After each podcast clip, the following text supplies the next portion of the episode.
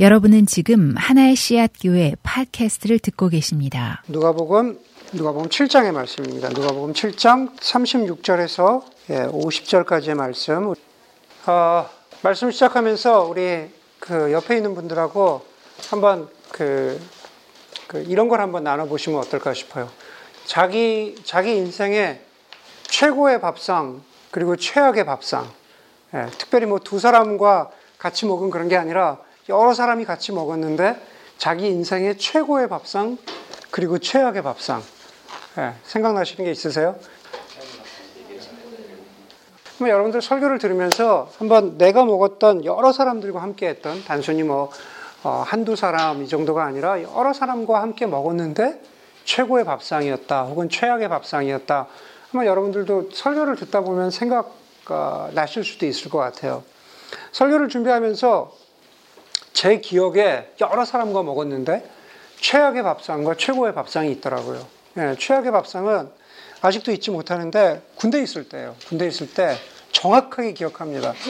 네, 1989년에 정월 대보름 때, 네, 정월 대보름에 우리가 맛있는 거 많이 먹잖아요. 뭐 오곡밥도 먹고 나물에 또 뭐 이런 거 저런 거 많이 먹는데 그때도 그랬어요. 물론 군대에서 그런 게 나오는 건 아니에요.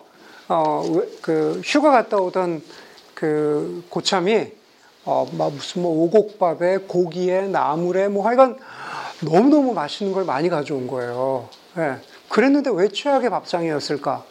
예, 그 밥을 먹고 나면 그 고참이 나가 있었던 동안에 우리가 잘못한 게 있어가지고 어, 이제 그게 리포트가 되고 이제 우리가 집합 집합과 이제 두들겨 맞겠구나.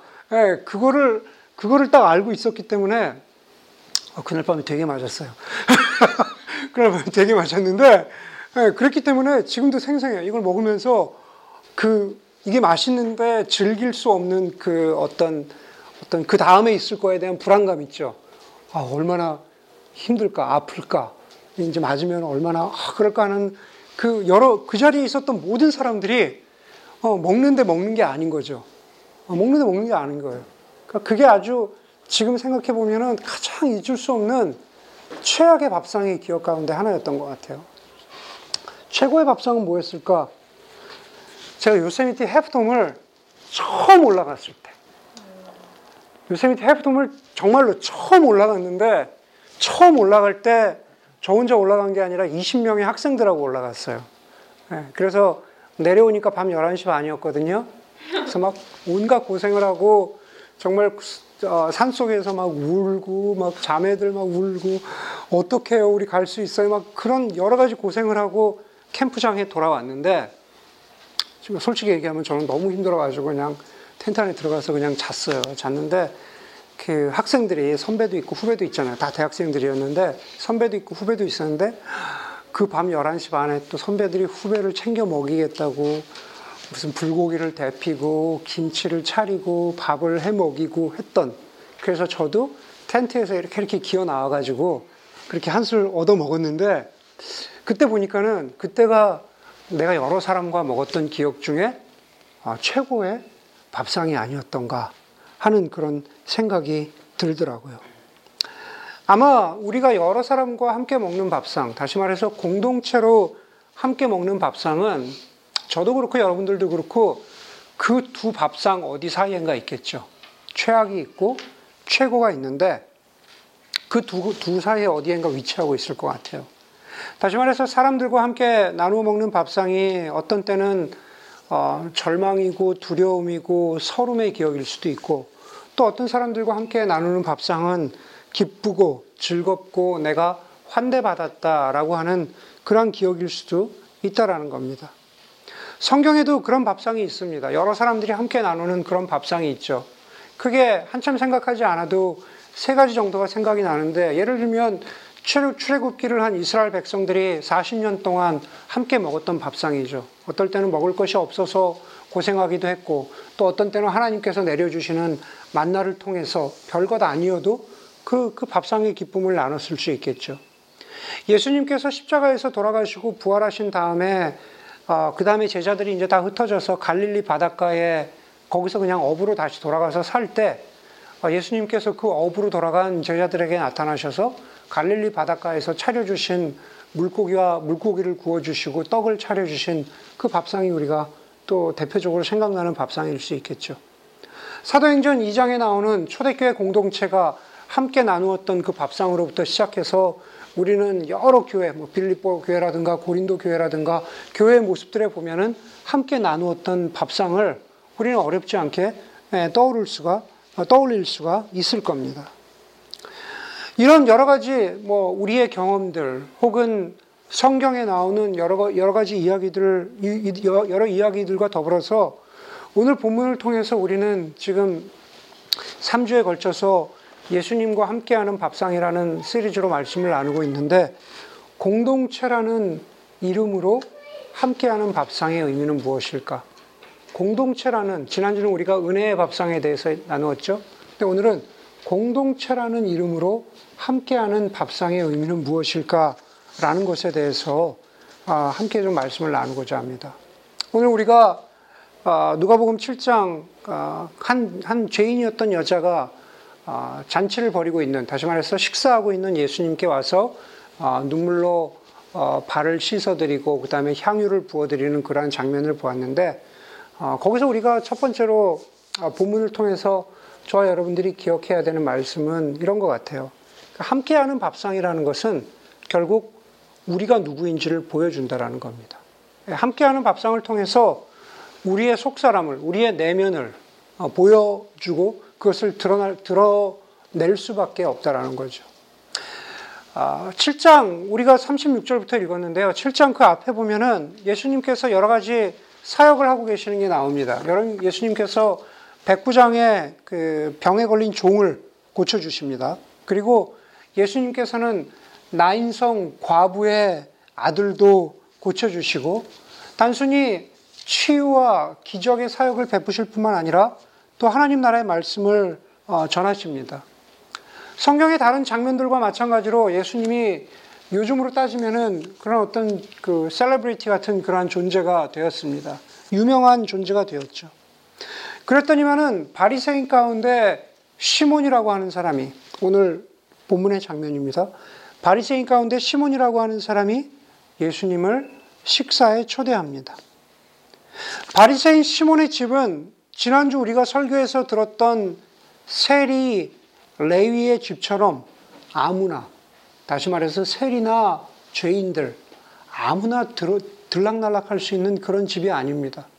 오늘 본문의 이, 이 식사 자리, 오늘 본문의 이 식탁 자리는 요즘으로 얘기하면은 일종의 기본적인 그 RSVP는 있어야 들어가는 자리인 겁니다.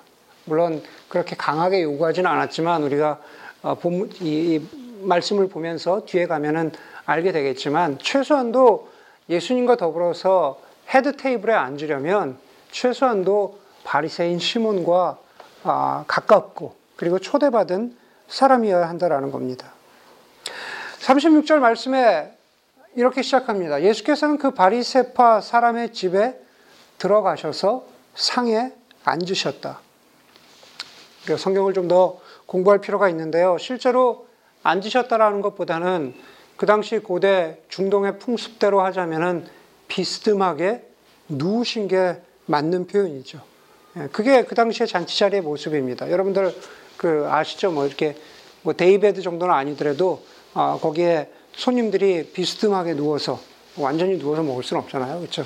비스듬하게 누워서 거기서 먹으면서 또 대화하고 그리고 하인들은 음식을 계속 내오고 또 대화하고 했던 것들이 사실 그 당시의 풍습입니다. 아마 바리사파 사람이 예수님을 초대했을 때도 우리가 그런 장면을 상상할 수 있겠죠. 저 랍비, 저 선생님, 기적도 행하고 하나님 나라의 복음을 전하는 저 사람, 저 사람을 내가 초대해서 무엇인가 들어보겠다. 비스듬히 누워서 대화하고 음식을 먹고 그런 대로 괜찮은 자리였습니다. 그렇게 예수님께서는 사람들과 식사 중이셨는데 그때 한 여인이 식사하던 예수님께 다가옵니다. 평범한 여인이었을까? 성경은 그렇지 않다고 말합니다. 37절에 따르면은 여자에 대해서 이렇게 말합니다. 그 동네에 죄인이었던 죄인인 한 여자. 그 동네에 죄인인 한 여자. 아마 동네 전체가 그 여자가 어떤 여자인지를 알고 있었다라는 뜻이죠. 동네 전체가 그 여자가 죄인이었다라는 것을 알려주는 단서는 39절에도 있습니다. 여인이 예수님께 나오고 여인의 행동을 어, 본 바리새인이 이렇게 말합니다. 이 사람이 예언자라면 자기를 만지는 저 여자가 누구이며 어떠한 여자가 어떠한 여자인지 알았을 터인데 그 여자는 죄인인데 바리새인이 한 말이죠. 저 예수라는 사람이 선지자라면 앞을 내다볼 줄 아는 사람이라면 저 여자가 어떤 사람인 줄 알았을 텐데 저 여자는 죄인인데 그렇습니다. 그 여자는 말 그대로 동네 전체가 알고 있듯이 죄인이었습니다. 아니 좀 더 솔직하게 얘기하자면 그 여자는 아무도 가까이 하지 않는 매춘부 출신의 여인일 수 있습니다. 왜 그렇게 생각할 수 있느냐? 무엇보다도 그 여인의 행동이 그렇습니다. 고대 근동에서 오늘 성경에 보니까는 여인이 머리를 늘어뜨려서 예수님의 발을 닦았다라고 했는데 그 당시에 머리를 어, 늘어뜨리는 것, 머리를 늘어뜨리는 것은 부부간에 이제 잠자리에 들기 전에 침실에서나 하는 행동이었다고 그래요. 그러면서 그러면서 그 여자가 발에 입을 맞추고 그리고 향유를 부었다 라고 그렇게 성경은 말하고 있습니다. 매춘부였기 때문에 출신이었기 때문에 어쩌면은 어, 예수님을 마치 남자였던 예수님을 남자로 대하는 그러한 장면이 아닐까라는 암시를 혹은 상상을 충분히 할 수 있습니다. 그곳에 있던 사람들이 그 여인의 행동을 보면서 아, 참 부적절하다. 지금 이런 식사 자리에서 어디 정말 식사 자리에서 행해야 될 행동은 아니다라는 것을 아, 우리 누구나 아, 우리가 그 자리에 있었다면 괜히 내가 오그라들고 내가 부끄러워하는 그런 장면이라는 거죠. 그런데 예수님께서 그 여인의 행동을 막지 않으셨습니다. 예수님께서 그, 그 여인에게 어, 창피하다. 이런 거 하지 마라. 라고 그렇게 하지 않으셨다라는 거죠. 우리가 36절부터 성경을 읽었지만은 누가복음의 누가는 계속해서 반복해서 이야기하기를 34절에 보니까는 예수님은 세리와 죄인의 친구. 아니, 세리를 포함해서 예수님은 죄인의 친구라고 불리셨던 예수님은 죄인이었던 여인이 그렇게 행동하는 것을 막지도 않으셨고, 그리고 그 여인과 마치 한 통속이 되면서 바리새인들이나 뭐 좀 좀 나름대로 도덕적으로 괜찮다고 하는 사람이 그 예수를 향해서 혹시 저 여자와 비슷한 부류의 사람 아니야? 라고 그렇게 손가락질하는 거에 대해서 예수님은 결코 개의치 않으셨다라는 겁니다. 하지만 반대로 그 식탁의 호스트였던 바리새인 시몬은 예수님과 정반대였죠. 그렇죠? 그 여인이 함께하는 것을 원치 않았습니다. 마치 여인과 눈길을 마주치거나 말이라도 한 마디, 한마디 섞거나 그렇게 되면은 아, 자신의 신분이나 자신의 이름이 더럽혀지는 듯한 그런 기분이 들 수 있었다는 겁니다. 아마 어떻게든 그냥 여인이 조용히 그냥 그 밥상에 있다가 떠나 주었으면 하는 그런 생각을 잔치를 베푼 호스트의 입장에서는 어, 그런, 그런 생각을 했을 것 같아요. 유진 피러슨 목사님이 말씀하신 것처럼 우리는 교회에 들어오는 사람들을 크게는 두 가지 시선으로 바라본다라고 했습니다. 첫 번째는 저 사람은 어떤 능력이 있을까? 네. 저 사람은 다시 말해서 교회에서는 그 얘기를 은사, 기프트라는 이름으로 이렇게 표현을 하죠. 저 사람은 어떤 은사가 있을까? 결국은 저 사람은 어떤 능력이 있을까라는 겁니다. 어떻게 하면 우리 교회에 도움이 될까? 아, 저 사람이 가진 능력으로 우리 교회에 어떤, 어떤 도움이 될까? 그렇게 사람들을 바라보거나 두 번째는 저 사람은 어떤 문제가 있을까? 아, 저 사람은 어떤 문제가 있길래 우리 교회에 앉아 있을까? 다시 말해서 내가 목사로서 아니면 교회 리더로서 저 사람 어떤 문제가 있는데 내가 어떻게 고쳐줘야 할까, 도와줘야 할까, 라는 그러한 시선으로 바라본다라는 겁니다. 바리새인 시몬에게 바리새인 시몬에게 그 여자는 능력을 가진 사람이었을까요? 아니죠. 저 여자는 문제거리였고 어떻게든 그 여자가 가지고 있는 문제를 해결하면 그냥 조용히 있다가 떠나주면 그만인 그런 여자였다라는 겁니다. 우리에게도 우리 스스로가 본문을 보면서 똑같은 질문을 던져볼 수 있습니다. 우리는 예수님의 시선으로 저 여인을 바라볼까? 아니면은 바리새인 시몬의 시선으로 여인을 바라볼까? 예수님의 시선으로 사람들을 바라볼까?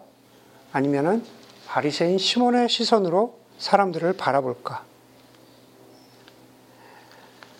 누구와 누구와 밥상을 마주 앉아서 먹느냐? 우리가 설교 시리즈를 하고 있는데 결국은 누구와 밥상을 마주 앉아서 먹느냐는 단순히 먹느냐 먹지 않느냐의 문제가 아니라 내가 예수님의 시선을 가지고 있느냐 아니면 바리새인의 시선을 가지고 있느냐.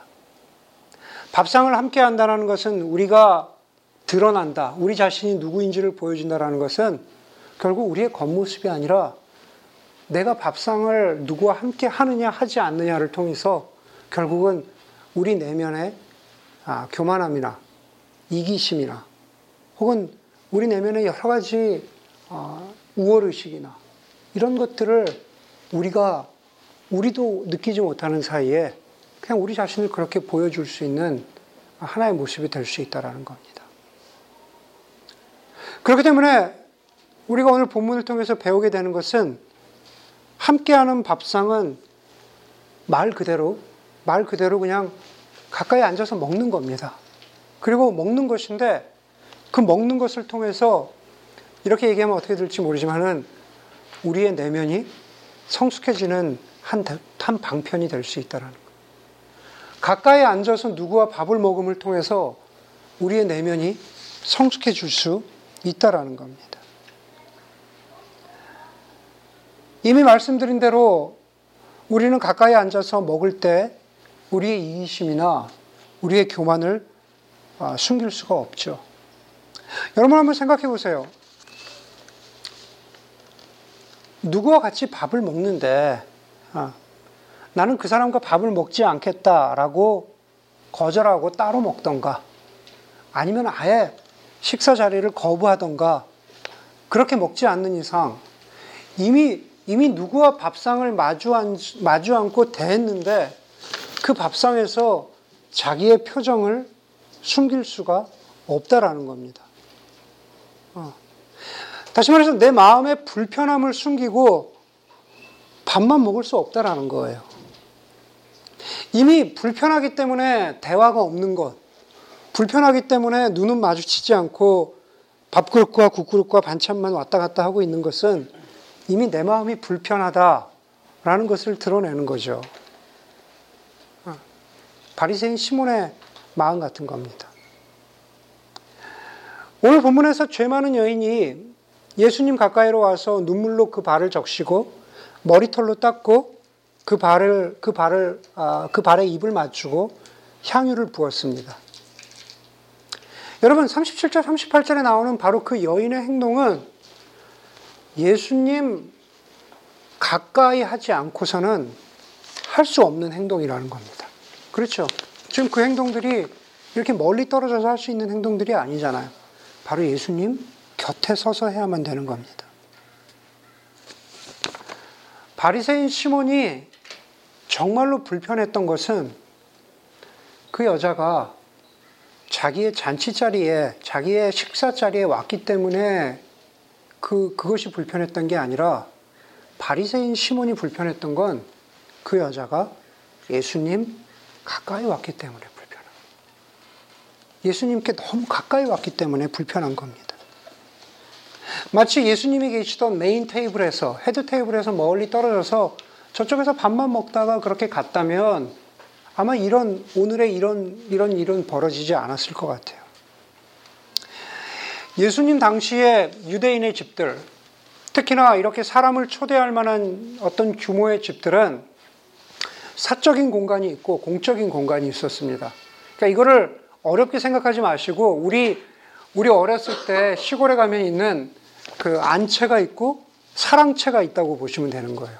지금 오늘 잔치가 벌어지는 자리는 어, 사랑채예요. 아, 너무 안쪽으로 들어가지 않았지만 사랑채는 퍼블릭한 공간은 아니지만 사적인 공간과 공적인 공간이 만나는 자리인 거죠. 지금 사랑채에서 자리가 벌어지고 있는 겁니다. 비록 초대받지 않았지만 외부 사람이 들어올 수 있는 공간이었다라는 거죠. 거기서 그냥 적절히 있다 갔다면 괜찮았을 텐데 이 여인이 예수님께 너무 가까이 온 것. 네, 너무 가까이 온 것. 여러분들 미국에 살다 보니까 그런 거 느끼시잖아요. 이렇게 너무 가까이 오다 보면은 예, 그 뒤로 물러나죠. 자꾸 대화를 하다가 예, 대화를 하다가 자꾸 누가 이렇게 가까이 오면 뒤로 밀려나서 이렇게 벽에 이렇게 막 붙게 되는 그런 경우가 있잖아요. 우리가 미국에서 아, 스타벅스에 자주 갑니다. 그렇죠? 스타벅스에 자주 가요. 커피 맛이 커피 맛이 훌륭하지는 않는데 특별히 베이 지역에 있는 사람들은 다 그렇게 느낄 것 같아요.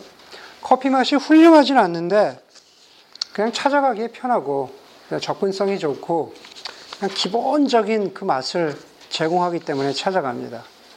저도 최근에 최근에 갔는데 이제 그 cell phone charger가 있더라고요. 그 wireless charger 가서 보셨죠? 보신 분들 없어요? 요즘에 그 그냥 Bay 사람들이 스타벅스를 안 간다는 게 여기서 이제 입증이 되는데 예, 가면 요즘에는 cell phone wireless charger까지 있어요. 그냥 거기다 cell phone 올려놓고 뭐 하나 끼워 놓으면 is charging, 예, charging이 되는 거예요. 간혹 선물로 스타벅스 카드를 받기도 하기 때문에 예, 갑니다. 예, 제가 최근에 LA에서 누구한테 스타벅스 카드를 받았거든요. 예, 다 떨어지기 전에. 네, 저한테 커피, 커피 사달라 그러면 제가 오늘이라도 어, 교인을 다 쏠 수도 있겠네요. 어, 관찰을 좋아하는 제 아내가 스타벅스에 가서 스타벅스에서 이렇게 있, 으면서 스타벅스에 자기 나름대로 관찰한 스타벅스의 특징을 이렇게 표현했습니다. 친절한 무관심. 네, 스타벅스의 특징은 친절한 무관심이라는 거예요. 커피를 만들어 주기까지는 커피를 만들어 주기까지는 스타벅스는 친절하죠. 친절합니다. 뭐 여러 가지 내 주문을 다 받아주고 친절합니다.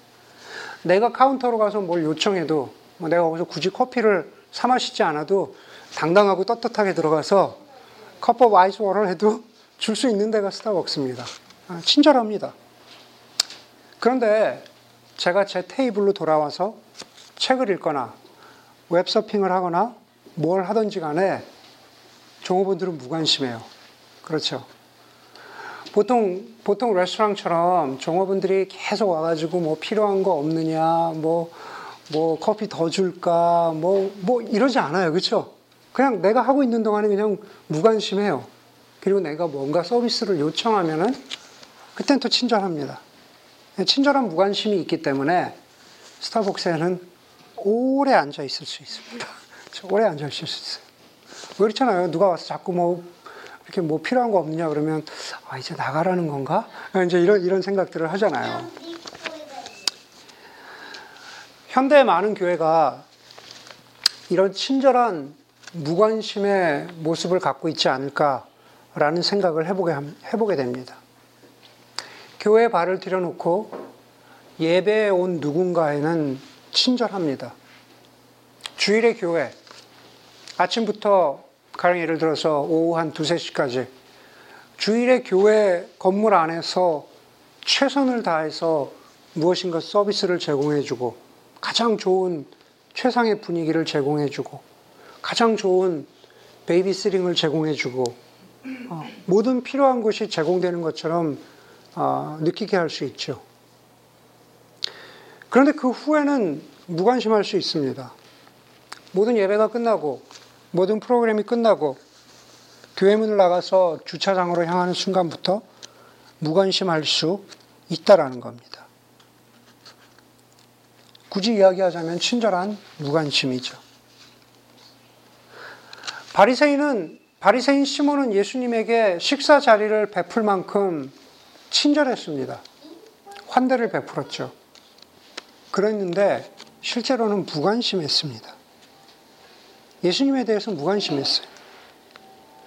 그는 예수님을 초청해서 함께 식사하자고 친절을 베풀었지만 정작 관심을 두어야 할 것.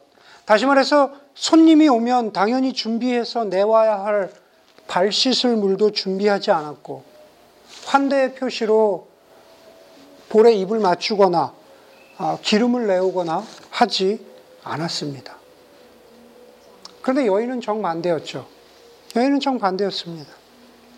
굳이 그 여인이 예수님의 발에 부은 향유가 마치 그것이 나드 향유였다라면은 그 향유가 보통 사람의 1년 월급에 해당하는 300데나리온의 가치가 있는 것이라고 굳이 이야기하지 않더라도 예수님께서 보여주신 아, 여인이 예수님을 향해서 보여준 행동은 아, 무관심이 아니라 관심과 사랑과 환대였습니다. 다시 말해서 여인이 예수님이 식사하시, 식사하시던 그 밥상 가까이 바리새인은 불편해 있지만 아주 가까이 간 것은 용기였고 관심이었고 사랑이었다라는 거죠. 성경에는 그것을 디테일하게 쓰고 있지는 않지만은 그런 여인을 예수님께서 용납해 주시고 아마 아마도 아마도 상상하자면 그 바리새인이 불편했던 것은 그렇게 여인의 행동이 모두 끝난 다음에 그 자리에서 그 여인과 함께 다른 사람들과 모두 함께 밥을 먹었기 때문에 더 불편하지 않았을까라는 생각을 해보게 됩니다. 다시 말해서 예수님은 여인을 자신이 있던 그 테이블로 밥상으로 기꺼이 초대하고 앉게 하셨는데 그것을 통해서 그 밥상이 식탁이 환대와 사랑으로 바뀌는 자리가 되었습니다. 우리가 이상적인 공동체, 이상, 이상적인 공동체라는 그런 말을 합니다. 그런데 실제로는 밥상이, 식탁이 우리의 아이디어, 우리의 이상이 현실이 되는 자리는 가장 가까이에 있는 자리는 사실은 어쩌면은 예배의 자리보다도 밥상의 자리가 그럴 수 있다라는 겁니다. 현대 그리스도인들은 많은 사람들이 누구나가 이상적인 공동체, 나를 용납해주고 받아주는 공동체를 말합니다. 오늘 본문 그대로 보자면 예수님이 본을 보여주신 대로 따뜻하고 환대해주고 사랑해주는 공동체죠. 본헤퍼는 그리스도인의 공동체는 우리가 실현해야 할 이상이 아니라 하나님이 그리스도 안에서 창조하신 현실, 그 다음이 중요합니다. 우리가 참여할 수 있는 현실이라고 했습니다.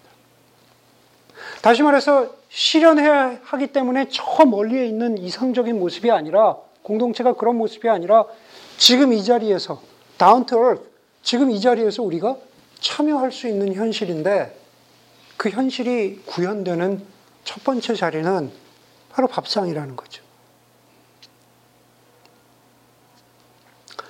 잠언 15장 17절에 보니까는 잠언 15장 17절 보니까 참 재밌는 말이 있어요. 서로 사랑하며 채소를 먹고 사는 것이 서로 미워하며 기름진 소고기를 먹고 사는 것보다 낫다. 왜, 왜 그 말씀을 드리냐면은, 예, 어, 내가 목사님 설교를 듣고 밥상을 차려야 되는데, 어, 나는 너무 솜씨가 없는데, 솜씨가 없는데, 그렇게 생각하는 사람들이 있을까봐 하는 얘기예요. 서로 사랑하며 채소를 먹고 사는 것이. 소박한 삶을 살다가 죽은 조화로운, 조화로운 밥상이, 밥상이라는 책으로도 유명한 스캇 니어링 그리고 헬렌 니어링의 그 조화로운 밥상이라는 책을 보면 소박한 삶과 그 조화로운 밥상이 있죠. 헬렌 니어링이 사람들을 어, 초대해서 밥을 먹는 장면이 되게 재밌어요. 사람들을 10명을 초대했다. 물을 끓인다. 각종 야채를 엿는다, 삶는다, 먹는다. 그게 레시피입니다. 내가 10명을 초대했는데 사람들이 더 왔다. 간단해요. 물을 더 붓는다. 물을 더 붓는다. 헬렌 니어링만큼은 아니더라도 그저 소박한 밥상에서 얼굴을 대하고 예수님이 그 여인과 얼굴을 가까이 하신 것처럼 그렇게 아주 가까이 마주 앉아 있는 바로 그 현실의 공동체에서 우리는 우리의 속사람이 드러나고 우리의 자만과 이기심을 넘어서 사랑과 환대를 실천할 수 있는 그러한 자리로 나아갈 수 있는 겁니다. 지난주에도 말씀드렸지만 결국 결국 이 여자가 예수님께로 가까이 나아가서 심지어는 향유를 부을 시간도 없이 눈물로 예수님의 발을 적신 것. 원래는 향유를 부으려고 했지만 너무 향유를 부을 시간도 없이 눈물로 발을 적신 것은 바로 이 여인을 향한 예수님의 사랑과 은혜 때문에 그렇죠. 지난주에 설교를 시작하면서도 누가복음에는 구원받았다는 것, 누가복음에는 영생을 얻었다는 것을 잔치로 표현한 장면들이 많다고 했습니다. 누가복음 15장에서도 아버지를 거역하고 멀리 떠나서 방탕한 삶을 살다가 돌아온 둘째 아들을 맞아주는 아버지의 용납과 은혜와 사랑이 보여지는 그 가시적인 증거는 바로 밥상이죠. 살찐 송아지를 잡았던 바로 그 밥상입니다. 사도행전 공동체의 모습도 교회의 모습도 함께 집에서 떡을 떼고 기쁨과 순전한 마음으로 함께 먹었던 밥상의 공동체입니다. 여인이 예수님과 마주한 이 밥상 앞에서 마치 누가복음 15장의 둘째 아들이나 혹은 초대교회 공동체 모습에서 나타나는 주인이나 종이나 여자나 남자나 헬라인이나 이방인이나 그 당시 사회가 요구하던 기준으로 서로 판단하는 것이 아니라 새로운 하나님 나라 복음의 기준으로 함께 앉아서 함께 밥상을 대했던 것. 그것을 통해서 한 공동체가 되어 갑니다. 다양한 사람들이 하나의 가족이 되어 간다는 거죠. 찰스 프레이저의 유명한 소설을 영화로 만든 것 아마 여러분들 가운데 본 사람도 있을 것이고 못 본 사람도 있을 것 같은데 콜드 마운틴이라는 영화가 있습니다. 보신 분 계세요? 네, 콜드 마운틴이 있습니다. 영화 콜드 마운틴의 마지막 장면에 보면은 정말로 커다란 나무 아래서 정말 보기에도 좋은 커다란 식탁이 밥상이 펼쳐집니다. 그리고 영화에 등장한 여러 인물들이 그 밥상에 다 함께 앉아 있습니다.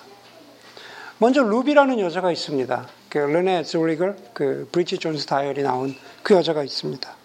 아주 거친 삶을 살았고 어릴 때 어머니가 돌아가셨고 그리고 그 후로 그의 아버지는 그 여자를 돌보지 않아서 아주 남자처럼 살아온 그런 여자인데 이제는 남편을 만나서 결혼을 하고 아이를 가진 그 르네스 리거가 그 식탁에 자기의 가족과 앉아 있습니다.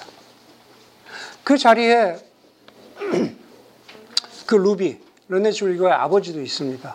딸을 버리고 오랫동안 방랑 생활을 했지만 그러나 이제는 죽음의 고비를 넘기고 딸과 화해하고 딸과 함께 그 식탁에 앉아 있습니다.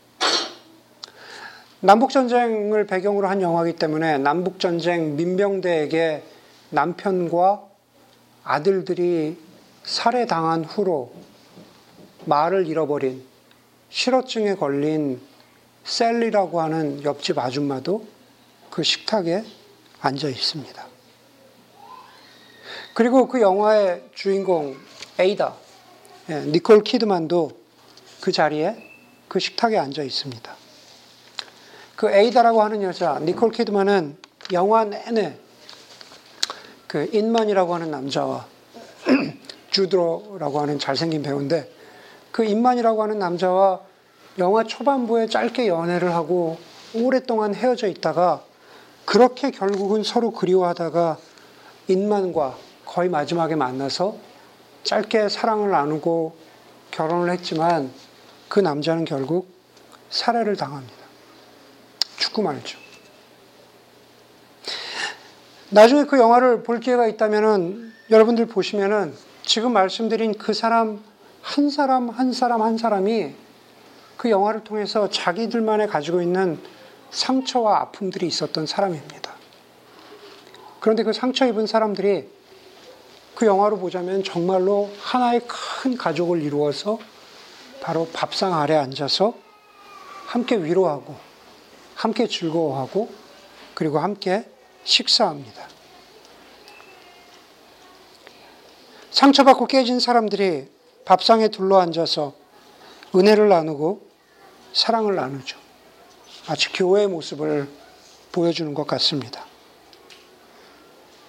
그런데 그 영화 콜드 마운틴의 마지막 밥상에는 등장인물이 한 명 더 있습니다. 그 누구냐 하면은 그 주인공 에이다가 인만과 만나서 결혼해서 하룻밤을 보내고 정말 딱 하룻밤을 같이 보내고 그리고 갖게 된 딸이 그 자리에 앉아 있습니다. 그리고 그 딸의 이름이 네, 그레이스입니다. 네, 그 딸의 이름이 은혜 그레이스입니다. 마치 하나님께서 그 여인을 불러주실 때 그 여인으로 하여금 예수님과 가까이에서 자기가 어울릴 수 없는 사람들과 함께 할 수 있었던 그 밥상에 그 영적인 힘이 은혜였던 것처럼 영화의 그 힘이 바로 그레이스라고 하는 그 아이로 하여금 다 화목의 자리를 만든 것처럼 우리가 공동체로서 함께하는 밥상, 밥상은 정말 우리의 내면을 드러내면서부터 시작하긴 하지만은 결국 그것이 우리로 하여금 하나 되게 하는 것은 공동체가 되게 하는 것은 바로, 바로 은혜라는 사실을 기억할 수 있는 여러분들이 되기를 바랍니다. 함께 기도하겠습니다. 함께 기도하면서 어, 이 연말에 조용히 그런 생각을 한번 해봤으면 좋겠어요. 어, 내가 함께 밥을 먹어야 되는 사람은 누굴까? 내가 가까이, 얼굴을 가까이 대하고 거부하지 않고 대면하고 그리고 그 안에서 하나님의 기, 은혜를 기억나게 해야 하는 사람은 누구일까? 한번 조용히 어, 생각해 보고 또 누군가 밥을 먹어야겠다라면은 그렇게 결심도 하시고 이렇게 조용히 함께 기도해 볼 수 있기를 바랍니다.